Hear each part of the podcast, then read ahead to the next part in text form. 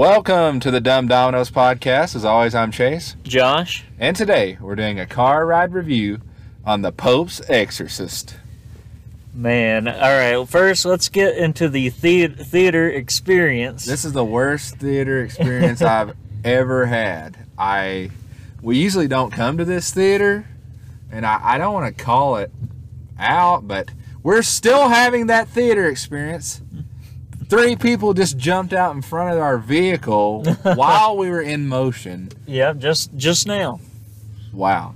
I don't know, man. I've been to this theater quite a bit in the past and and I've had some so-so experience, but almost every time I've went to this theater, I've had a negative experience in some way or another, whether it's the movie, the quality, the seats, the, the people, but I don't know about you, but when I was getting in ticket getting tickets, there was a, a long line of extremely disrespectful, loud, obnoxious people from all walks of life, old and young.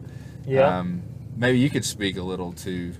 Dude, you couldn't hear the lady behind the glass that was selling the tickets at all. And I was just shaking my head. And she, she got to where she couldn't even talk to me Mhm. because I was just following procedure at that. And I just told her the movie, the name of the movie. And then I told her what seat I wanted. And then she pretty much just, you know, pointed at the card machine. I legitimately looked like a handicapped person. I had my ear to the window speaker. Yeah. My ear, you can attest to this. My Mhm. ear was sticking to it. yeah. And I just told her through the through the window, I said, "I can't hear you." Yeah. And but here's how I did it. I turned my head back to all the people making the ruckus, and I said, I did it like this. I said, "I can't hear you." like it's to the people behind me. Maybe would take a hint, but it was just some obnoxious kids, and it was some obnoxious senior citizens that sounded like they were having a 6 a.m. conversation at the Phillips 66. and I'm telling you right now, I bet people inside in a theater room could have heard them outside in the ticket line. Yeah. Oh man, it was so frustrating. And I'll, I'll let you start on what happened when we got into the theater. And then I thought to myself, oh, thank God, you know, that was just outside. We're finally in a theater room. We're watching an R rated movie. So maybe there won't be seniors and kids. I was like, I finally was like, okay, maybe that was just some, you know, some crazy crap outside. We get into the theater. There's multiple people that walk in over 15 minutes late yeah. They're in and the movie. have their phone camera on. And I'm not talking about, oh, I'm sorry, uh, I'm just going to use my phone camera to check my seating. yeah. No! All the way through the middle aisle, they have their camera on. They sit down. The one, the one person flipped it up, like where the uh, the light was just pointing straight up. Yeah, right at the screen too. And and I'm not gonna lie, it f- like flashed my eyes did, and yeah. blinded the crap out of me like twice. Absolutely. I if I had a stopwatch, I just for the people to understand when you're watching a movie in a theater that's dark. I mean, honestly, five seconds of someone's phone screen gets on your nerves. I bet I bet that gr- that particular one we're talking about had their phone light on for 45 seconds to a minute and a half. Yeah, man. time. It was a long. It felt like an eternity. I was just waiting for them to sit down, but they just they weren't. And then 25 to 30 minutes, three uh, younger folk, I, I mean, almost kids from what it looked like to me, they came in just talking up a storm, had their light on, sat down, was like making a whole bunch of noise, which that's doesn't bother me, but when it's 30 minutes into the feature film, Yes, that's ridiculous. like, what are you even? Why did you even come in this movie? But I don't mean to be like a negative Nancy, and I know that you don't mean that either. But this, it was so obnoxious outside of the theater and inside the theater. Yeah, very very rude.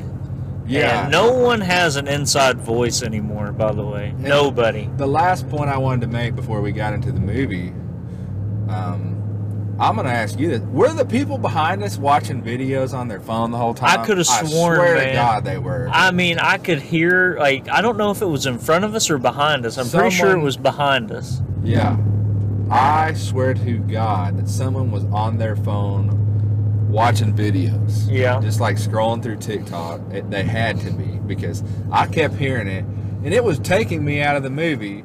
And It was very faint, but I could hear it, like a not to give a it- woman talking. not to give away how I felt about the movie, but I was in it and I was invested in this movie. Yeah. So the fact that all this crap keep happening and it was taking me out of it was not good because I wanted to be in it. Mm-hmm.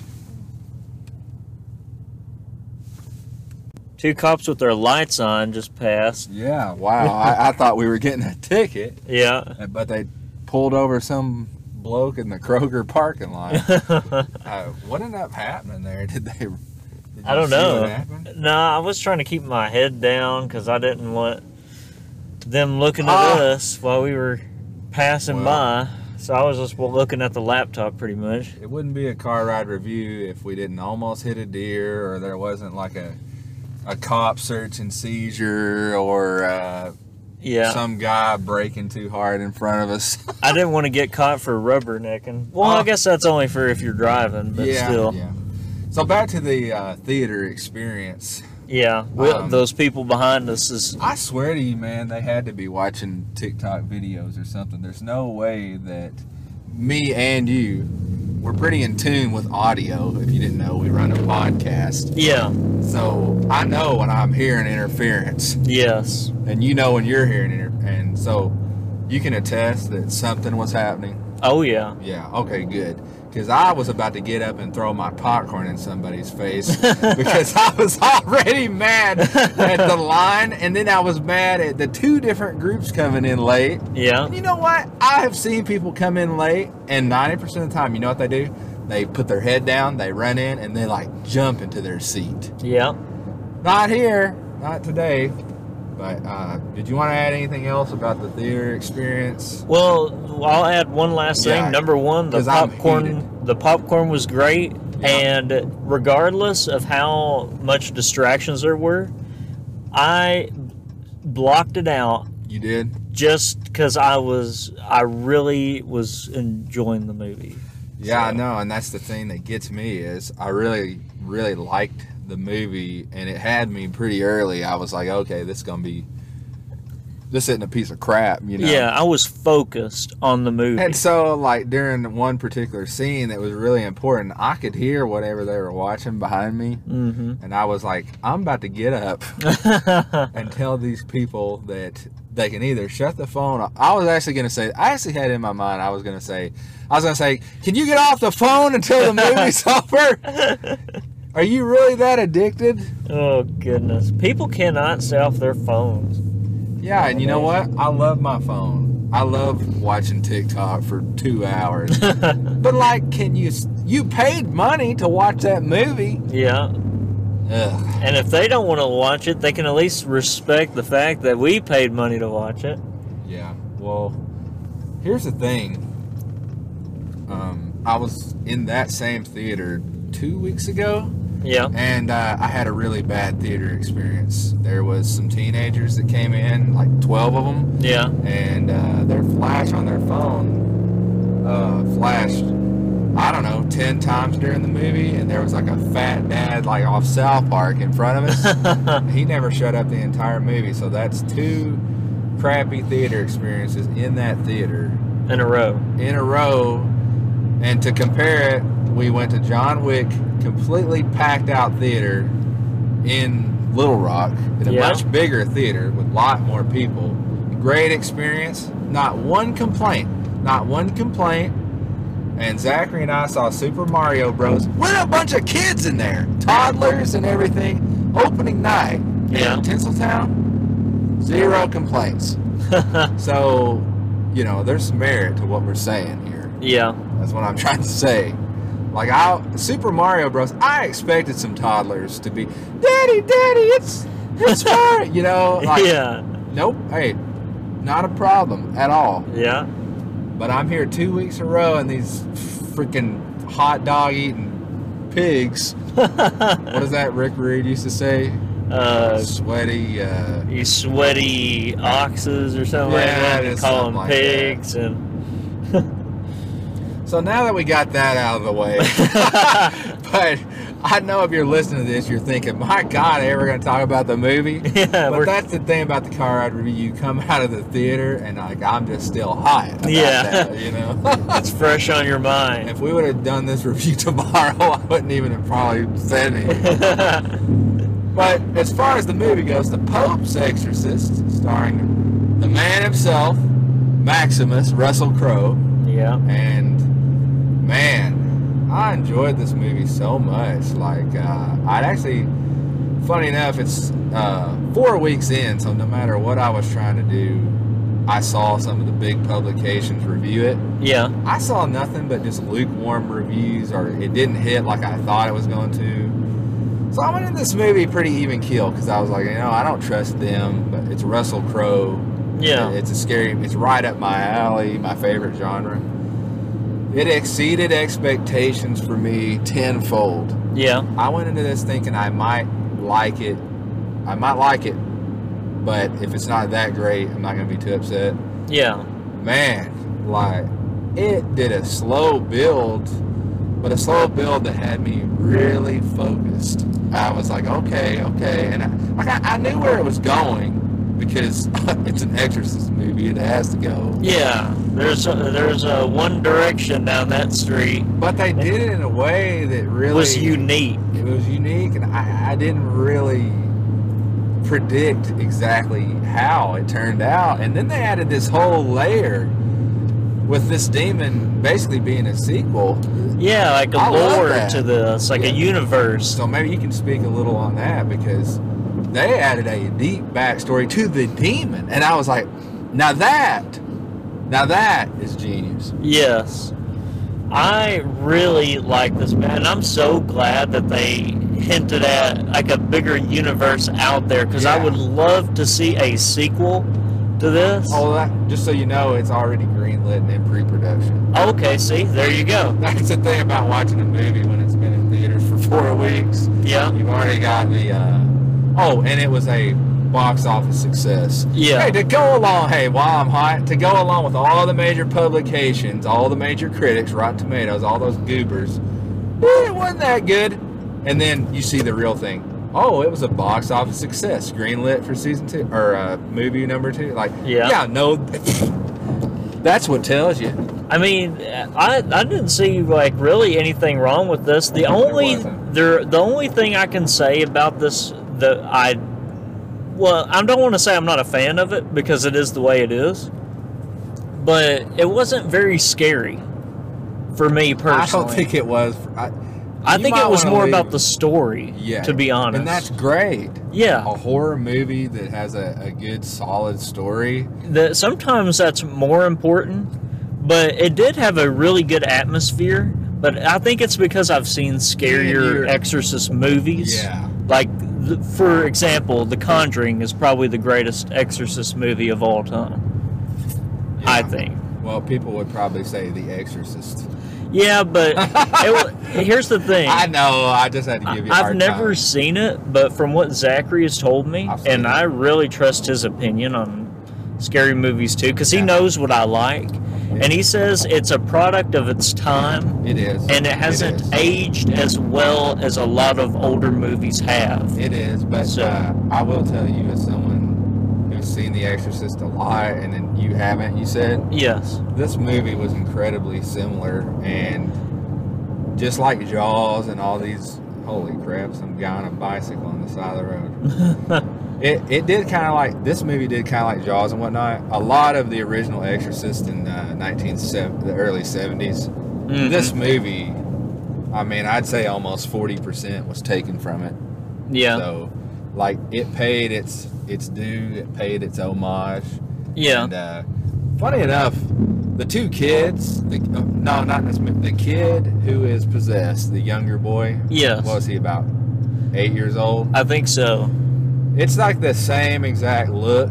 He looks almost identical to the to the kid that's uh, possessed in the original Exorcist, Yeah. and the voice is almost exactly the same. I did notice that because I've seen clips of the So- original Exorcist, and it sounds pretty similar. But I like that. It was such a good tip of the cap how they tipped their cap to the you know the Godfather of Exorcist movies, Yes. but they went into their own lore and their own universe, and so I was just so pleased. Like I, such a bad theater experience. Uh, But with a good movie. everything I've seen online, it's kind of been lukewarm. Yes. So, but I was hyped because it's it's my my jam, you know. And, Yeah. I and scary movies is our our genre of choice, you know. and that movie lived up to it and more. I think Russell Crowe put on a performance of an A-list leading actor, Yeah. and I think that's just it's a really perfect role for Russell Crowe because everyone knows him. But what is he about sixty years old now? I think so. I mean, he didn't look that old in the movie though. No, he didn't. But he, He looked is. like early fifties, you know. Well, I know in two- late forties. I know in 2000 in Gladiator he's in his mid 30s and that's over that's like 23 years ago. Yeah. So think of it that way. 35, 45, 50. There's no way that he's under 55 years old. Yeah. So and he's a physical actor. So the fact that he's found himself a role as a priest but he has a presence. So I was thinking to myself like, okay, you wanted a pope and you probably wanted a name, but you couldn't get like someone in their prime. But you need someone with a, a big presence, and he has that big presence.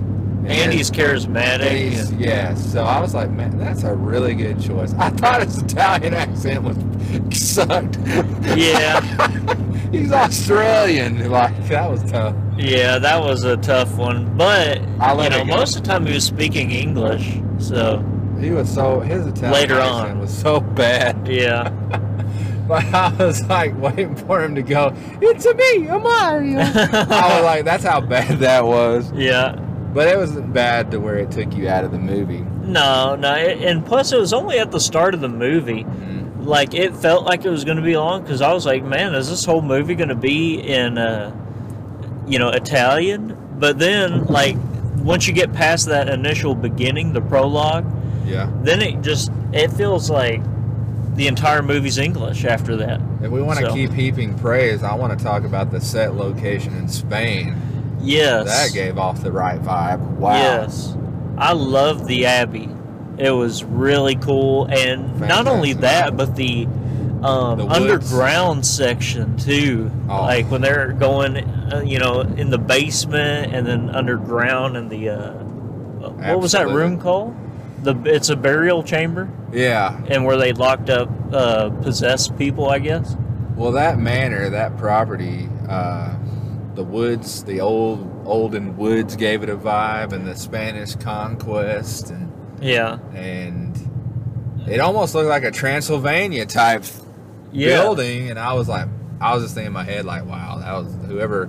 Dracula's going to come out of there. Yeah, I was just thinking, like, whoever came up with that or who found that location, like, good on you, man. Yeah. And then anytime you come out of that location, you're in Rome. You see the Vatican and the Colosseum, and you're like, okay, so they took a more kind of mid to low budget scary movie. Well, they got their A list lead. Mhm. And then as far as set goes, you have this just uh, awesome looking. Whoa. Oh, gosh. There's Okay, a we tree a down. tree in the highway, folks. it's always interesting here on Yeah. the car ride review. Wow.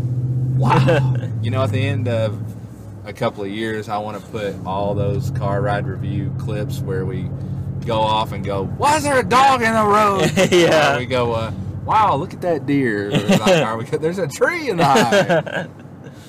I'd say Oh. after, we've probably got enough for 15 minutes of just those right now. yeah, like a compilation. Oh, so anyway, back to the movie. You're trying to do something that's been done. So you get your A-list guy that's a little out of his prime, but he's still the guy. And then your main two sets are that great set Abbey in Spain, and then when you cut away from that, you're just seeing just you know unprecedented Rome. yes. So I love the setting, like everything about it it. did the it it gave you the right feel. Mm-hmm. Did you know that Russell Crowe, uh, his character is Gabriel, and I thought that was fitting. Mm-hmm. I was like, it's the angel Gabriel here. Yeah, I love that. But you know that his uh, boss, or his uh, higher Uh, the Pope, priest, the guy wearing white that had Yeah. a heart attack. either the bishop or the Pope, right? I think it's the Pope, I believe. That- was he the Pope? Yeah, and then that's his exorcist. Okay. But you know Yeah. who was playing that, right? That was uh, Sergio, what's his name? Uh, but he's in a lot of big old movies. Yeah, I've seen him before. Yeah, and uh, he was in John Wick 2 when they had the Continental in Rome. Yes. He was the Winston of that. Isn't know, that cool? You, you know, you remember him now? I that- think so. I think I know who you're talking about. He was like, gentlemen! yeah. Oh, yeah, I know who it is. But yeah, he was uh, he was basically the Winston of the Rome Continental. yeah. Just a jog. And I was in. Rome again. Yeah. And there's a reason for that. I don't have the full history on him, but I do know that I'm not gonna say John Wayne, but he's got he was a guy in his day. yeah. He's got a lot of big B level hits and uh, made a name for himself. Yeah.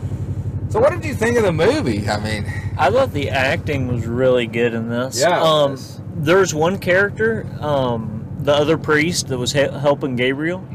Um, I didn't at first like him at all, and then over time he just grew on me, and I think that was a a very good thing about the writing. You know, character development. character development. It, it- over time I grew to like and care for this character. Because at first I was like, I don't really care about this guy at all. And then over at the towards the end of the movie, I was like, gosh, I hope he, you know, hope he gets in there and saves Gabe. You know, Yeah, I mean, he was just a rigid kind of, uh, I don't want to say corrupt priest, but he wasn't living exactly Yeah. like a Catholic priest. he kind of looked like Tobey Maguire in some parts. Did you notice that with the hair thing he had going on, like in the third Spider-Man? It looked like No. Tobey Maguire. I, I, I don't know for sure because we're in, we're doing a car ride review. I haven't researched it yet, but I'm and don't kill me if I'm wrong, but I'm 90% sure he was the the main antagonist, the villain in uh, Avengers: Civil War, Huh? a very very big movie. Yeah. and uh, continued his role, you know, past Endgame, but right in that sweet spot of Marvel. Yeah. So that was actually another face um, to use. So that was that was very smart on them. Yeah. Uh, I had a no problem with anyone's acting. I think I don't think me and you are giving enough due to the the child actor, Yes, he did really good. the young. Man, it's dangerous out here on these roads. I swear, man, what is going on today? I don't know. It's been a weird one.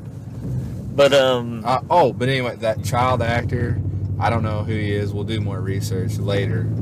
Um, but you know that's never easy to play because yes, you're he has to lean up, and it's not his voice. And if you think about it in the eyes of an actor, there's a lot of pretend going on. And someone like Russell Crowe can handle it, but when you're talking about like an actor that's 10, 11 years old, hmm I'm always enamored when an actor that's 11 years old can play with with so much emotion a character that's not even there. It's not even really there. yeah, And I bet that was a nightmare with makeup and prosthetics and whatnot. And then yeah, and then it probably got actually tough with you know uh, like Russell Crowe and and the other priests like yelling at you and uh, you know you might not have the capacity to handle that at 11 years old. yeah. And I mean, he's probably a consummate pro. Like, he's probably better acting than. Acting school and not. yeah, but you, you know, I mean, someone 11 years old might not be able to handle being yelled at for however long it took to shoot those scenes 10 hours, 11 hours. And then the makeup probably took forever. Um, oh, just, yeah, disaster. The by the way, I want to say the special effects were really freaking good. Yeah, they were. Um, the only one that I saw that I was like, "That's weird." It was the neon fire at the end with the symbols. I was like, that looks kind of like a, a light show almost, or neon sign kind of. But that's the only thing. The, as far as the the uh, character models, like the Uh-huh. demon going into the water and out through the fire Oh, and that was water, awesome. I was like, man, that looks really cool. And then that's the only effect. Other than that, like the only effect was those fire symbols that looked odd to me, but Yeah. it didn't look bad. It just looked out of place. Other than that, everything looked great. Like Yeah. the when the characters' mouths would open uh, unnaturally, or when the daughter was like making her bones go like crooked and crawling up the ceiling and Mm. stuff. That was good. I liked it. What did you think of the same demon doing multiple possessions at the same time? That was very unique, and I actually really liked it because you know I- this sets yeah. it apart from others, whereas others are just about one possession. You know, one person. It Well- chose one person to latch on to. It was something unique, and it, it also showed the power of this demon. Yes, it told an original story, an old classic that's kind of been told to death, but it did it in a unique way, which Yeah, is what you're supposed to do. That's how you make your film, you know, because if you don't do that, then you're just pretty much remaking what other movies have done in the past. But you're making this your own by, as long as it's not far fetched and it's believable, which it is. Um, and they did a great job on that, making it a, like a new idea for a exorcist kind of movie Mhm. and I really liked that. Something different, a nice change of pace, I think. I honestly figured when the demon got the boy and he started yelling at him, and they came in there and they started to exorcise him. I kind of thought that's what the movie was going to be. I was like, okay, middle budget scary movie. I, I thought, I was like, okay, that's what it's going to be. There's a little studying, there's a little backstory. The kid has a demon. The two priests start doing the exorcism. Yeah. I kind of thought that's where the movie, that's what it was going to be, and then the demon would come out, and it would be difficult, and then they would have to come back at him again. And I thought that's kind of where it was going to be, right? yes. I was completely wrong.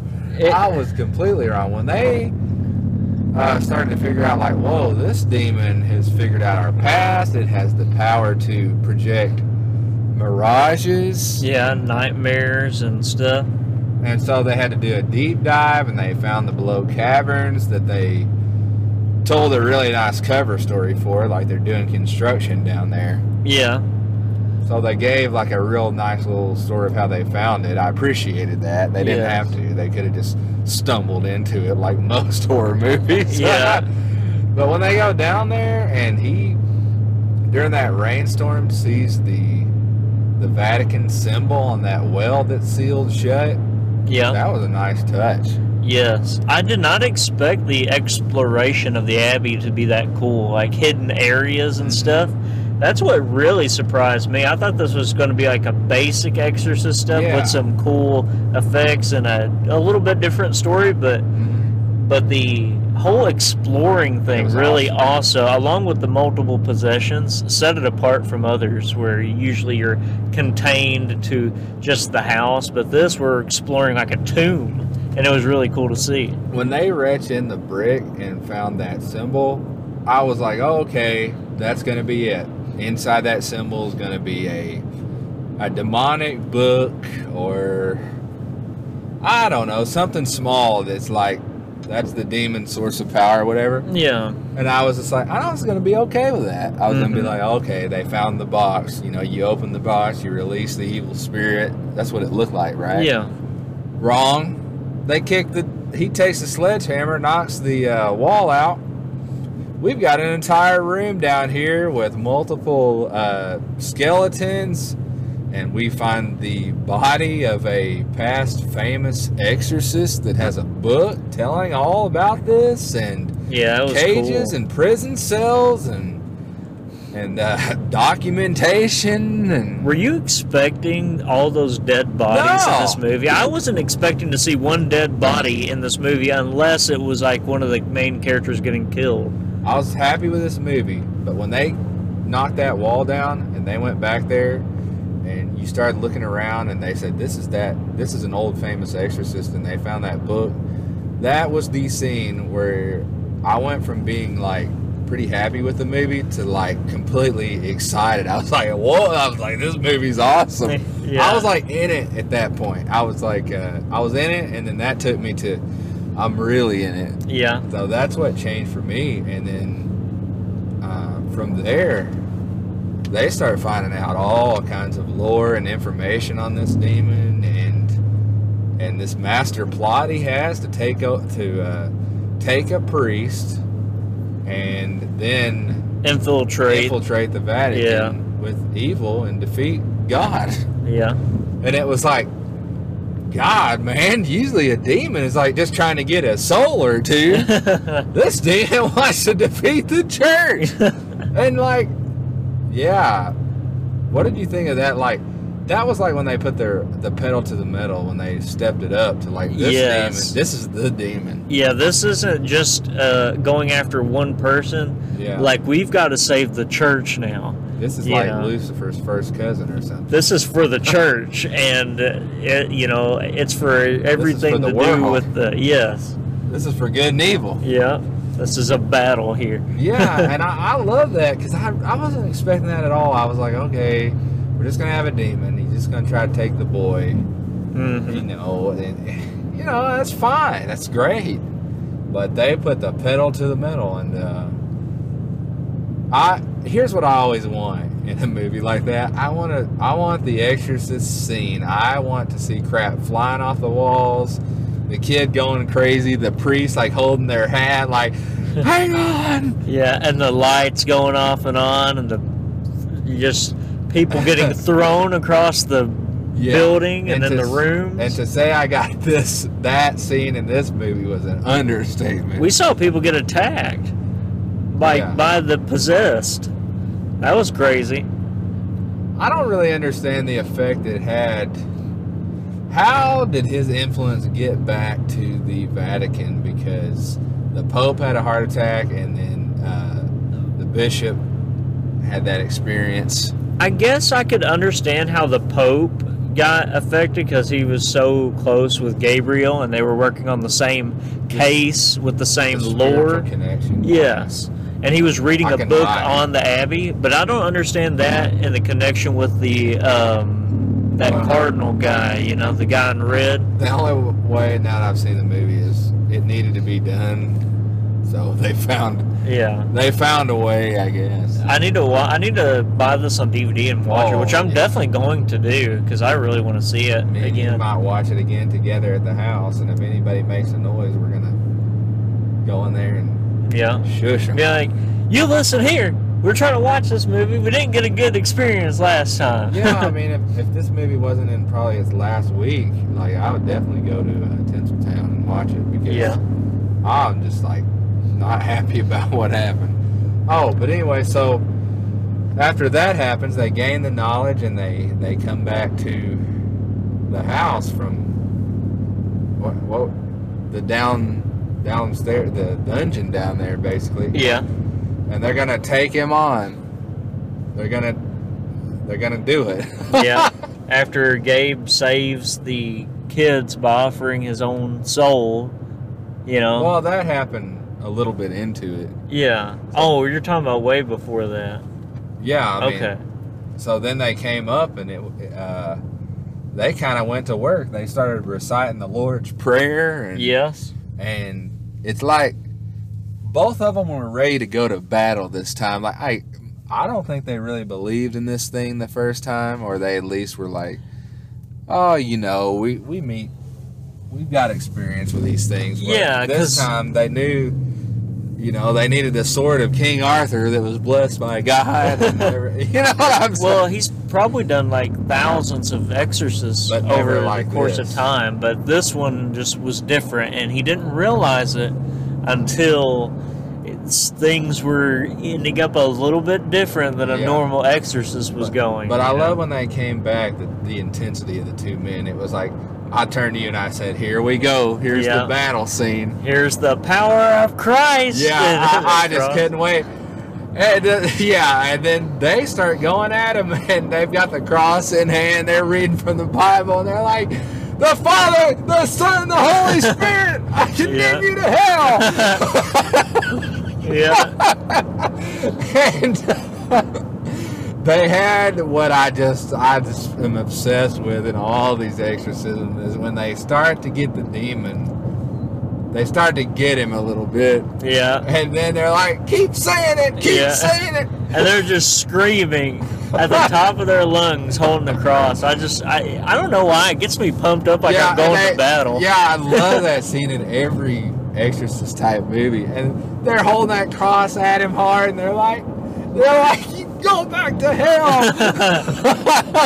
Yeah. you leave that poor boy alone. Yeah. Oh man. It's so great. I love it. good. But it had some twists and turns, like uh oh, when he finally was like, "I give myself up to you," and me and you were like, "No!" Yeah, I was like, don't do this. Don't do this And here. He, he takes him, and then the the kids and the mom get out of there, and and the other priest helps them out, and you're just like, right there was weird because. That's why I was so intrigued because I was like, "What's going to happen now?" Yeah, is he going to go back in there or is he going to leave him there? So that's why this movie's so interesting because I really didn't know that wasn't like on script for those type movies. I was like, I was like, when's it? When have you ever seen The Exorcist give his soul, give in to the devil, to the demon? I've never They seen. kept calling him that. Satan like he was Yeah. actually the devil, but he wasn't. But so, what were you thinking at that moment when he gave up his soul? He gave in to the demon, which you never do. I was like, oh man, I really hope. in my head, I kept calling him Tobey Maguire. I was Oh, like, yeah. I really hope Toby goes back in there and saves Gabe. I can't lose Gabriel. And then when the demon said, uh, "I knew you'd give up your soul for the kid," which is like true in the sense of he sacrificed himself. So it's like, can evil have his soul if he sacrificed himself for good? But this demon's so powerful that you're like, I'm, I maybe he can bound his soul. I don't know. That's what I was thinking in my head. You know, keep him in. I don't know, but The only thing, there's one other part that I was kind of confusing to me, is when they were battling inside that chamber, you know, where the original Exorcist was, the first Exorcist, yeah. and or the greatest one, and he was in there, right? Uh, Gabe, and he was possessed, but I never saw the demon exit his body. They showed it. It was so quick. I saw it. It was faster than the blink of an eye. Oh, really? Yeah. And it was because of the prayer uh, that the other guy was doing. Oh, okay. So when he was floating in the air and they were both saying the prayer. Yeah. So, Yeah. Well, no, it's like when he started. So it's like Oh. he, when he started doing the prayer, they flipped it, and basically, that prayer separated the demon from Gabriel. hmm But he was not out of the woods yet. The only thing that was keeping the demon there after that was would probably be uh, he's still kind of anchored to his soul and also the area itself because he's not banished from the abbey because that's where that's where He's the demon's power is. Power, yeah. Yes, because that's where the little boy got possessed was in the abbey. How about the fact that Gabriel kept fighting him and they kept going back and forth of who was in control? And Gabriel tried to hang himself Yeah, uh, so he wouldn't infect the church or whatever the plan was. And uh, that was intense. I kind of had a Théoden versus uh, Sauron, you know, moment where he's like, "You will not kill me. You will not kill him." And he's yeah. like, But he relinquished control, so yeah, uh, that's what kind of got me a little bit. I was like, man, I don't know, like, if you can do anything because you surrendered. yeah, So that's what kind of got it. He was fighting him, and then, how about the fact it got me just because it's a Catholic. He's a Catholic priest and whatnot. Of when he was about to hang himself, he was about to jump off, and he said, "God forgive me for this," but we know that you go straight to hell as a Catholic if you commit suicide. yeah. So, what? like that's interesting because it's a sacrifice for good, but it's completely against your religion. Yeah. Uh, but and you are not possessed by a supposed to demon. do that either. But you're possessed by a demon, so I don't Oh, know. that's- that's what- that's muddy water right there. I don't know. that's what really. Is, I'm not a Catholic lore expert, but that sounds like it would. I don't know, man. That's muddy. I'd have to look into research on that. Man. Oh, um, the music in, in those final scenes was really good too. Oh, and the credits music was really good. I really enjoyed the music, and the comedy was good too. What'd you think about the comedy? It was pretty good. Uh, It wasn't like ha ha funny, but you know it made me smile a couple times. it did with the drinking. Yeah, when he was drinking the whiskey and stuff.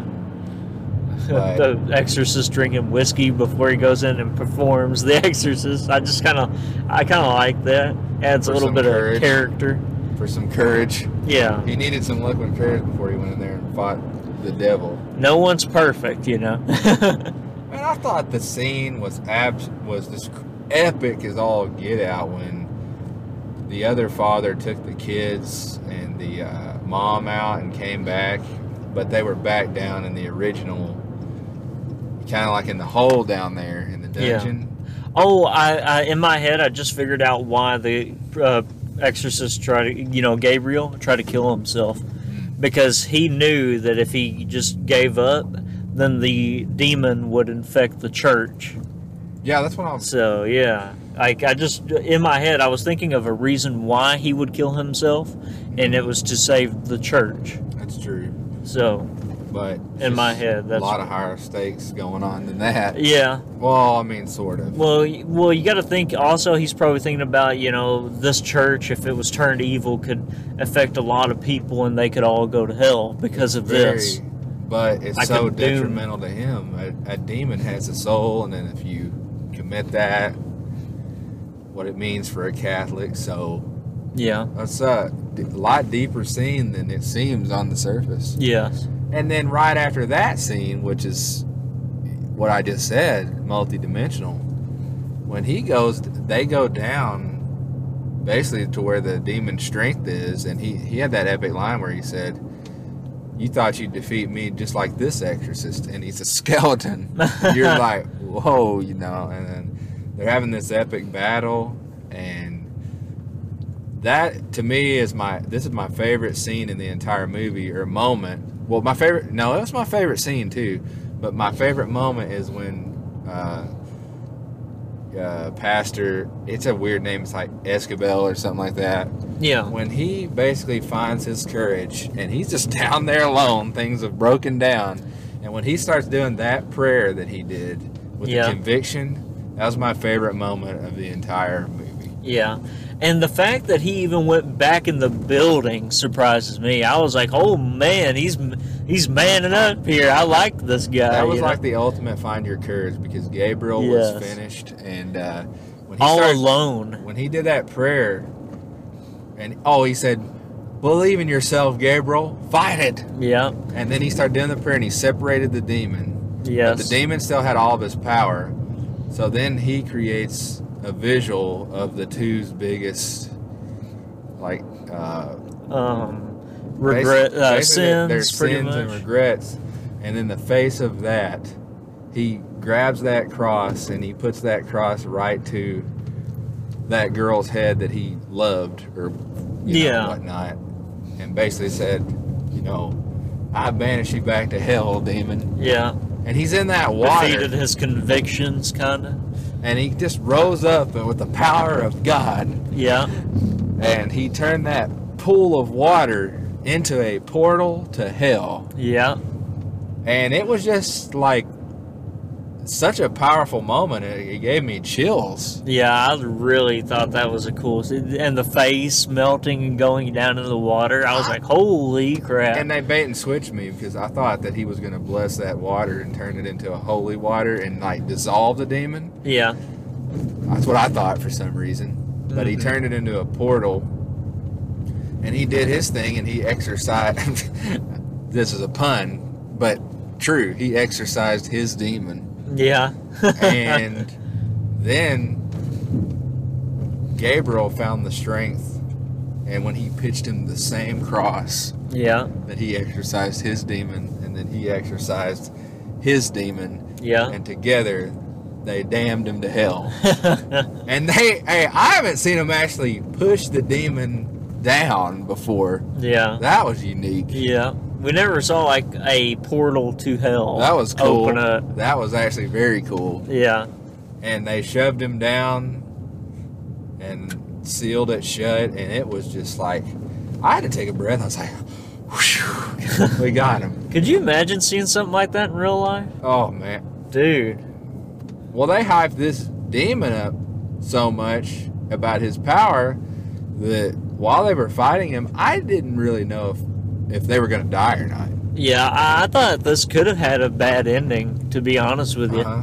When he got possessed, I was like, my goodness, I think someone's about Yeah. to die. For a movie to get me to a point that I, I really was 50-50 on whether the demon would win or one of them would die or both of them die. Yeah. That's such a credit to the storytelling they did. And to be honest, it still would have been a great story if just the kids and the mom made it out and they both died And they sacrificed themselves. Yes, I that would've- been a cool story as well. And then the sequel could have been this demon is still out there, so the next people can encounter him, Learn or From- or he infiltrates the church, and then. and then the church has movie. to exorcist him. But instead, you can do, you know, the buddy team up of the two guys that you're already familiar with, and that is brilliant too. Mhm. And so, after that scene, that last scene, I took a big breath, and I was like, "Wow, they exorcised him." They exorcised that demon. Yeah. And uh, I was like, that's awesome. What an epic battle is what I told myself. And then they go back to the Pope and they tell him that they did it and they had this little victory scene.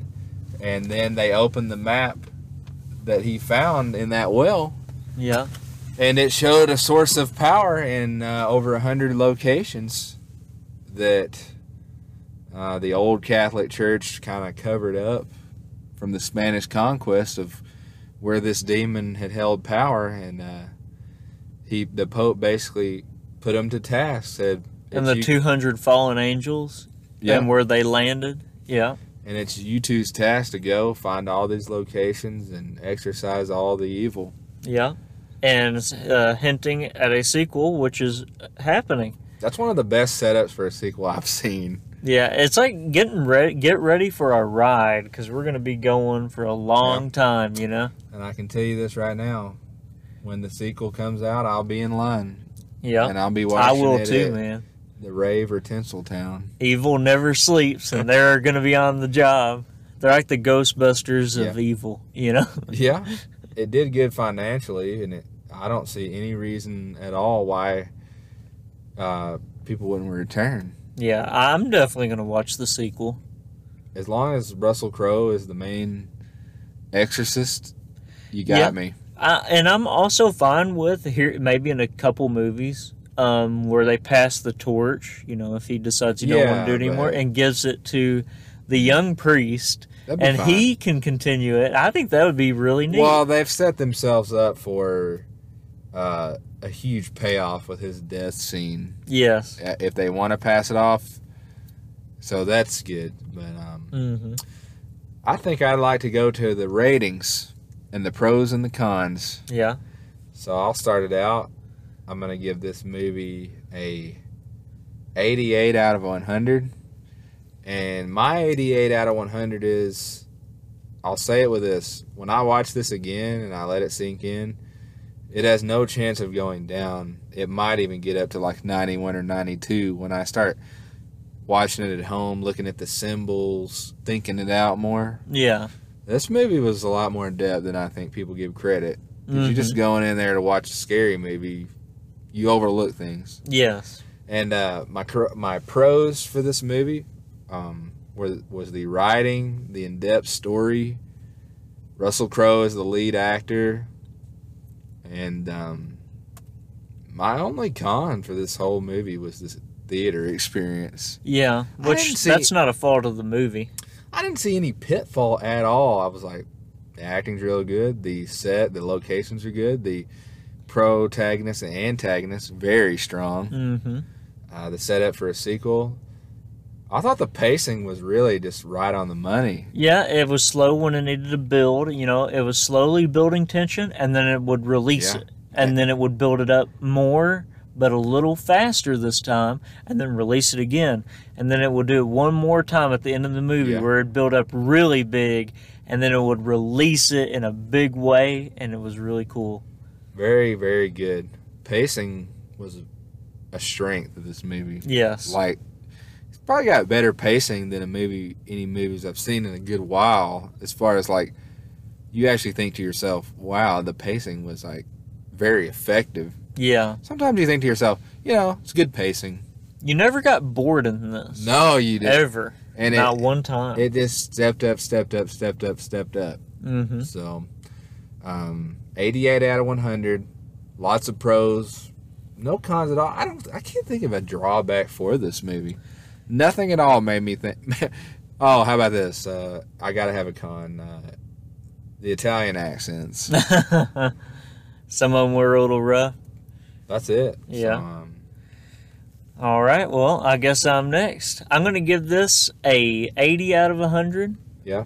Um, I think this is a very entertaining, uh, scary movie Mhm. and movie in general. And the story was really good. I really liked the story. It was an original story, but with some new things added, and I really liked that. And the music was great.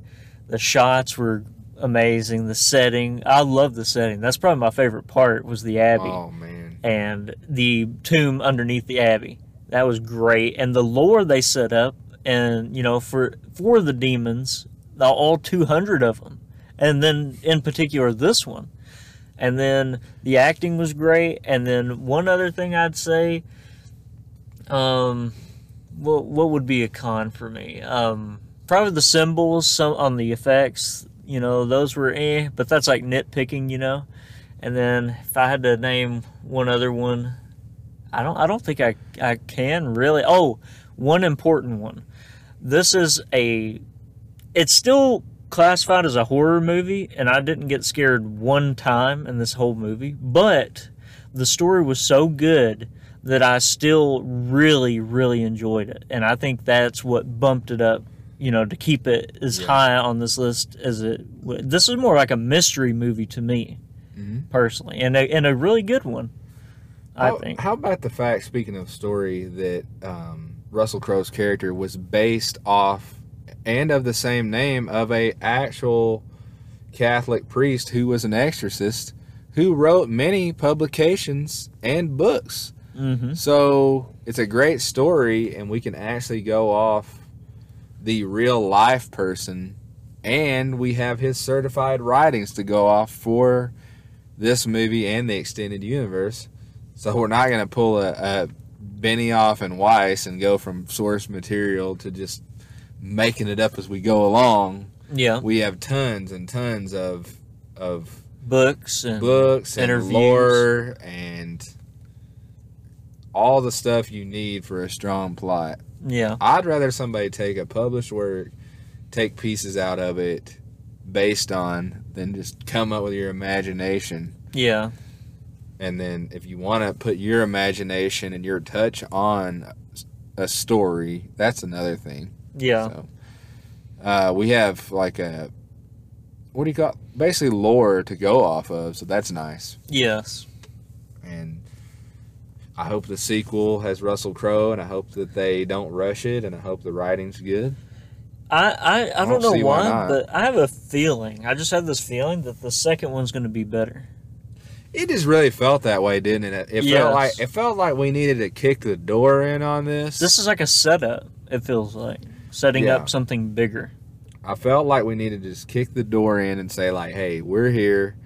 You might not have believed in us, but now we've shown you what we're about. Now you know what we're about. Now we can do it." Yeah, I feel like their number two and number three could be better than one. yeah. I think they're going to be. I think they're going to go a little scarier in the next Mm. one too. because it's like not it's a brand new franchise so sometimes it's like hard to get people in this marvel era this star wars era hmm it's like an original ip like it's tough to get people to buy in. Yeah. They're like, "Oh, I'm gonna go see the 74th installment of Marvel or whatever," and you're like, "No, dude, you need to go see this original." Yeah. You know, like God. A lot hey, of them are better nowadays too. I can definitely see the Pope's Exorcist doing the same thing the Conjuring did, Annabelle did. Yeah. You know, I think we're off to the races, if you ask me, and I couldn't be happier. hmm But um, that's all I've got. That's got all for me. else? Well, everybody, that's another car ride review on the Pope's Exorcist hmm and uh, opening and closing music by Daniel Schroeder. Uh, bye, everybody. Thank you.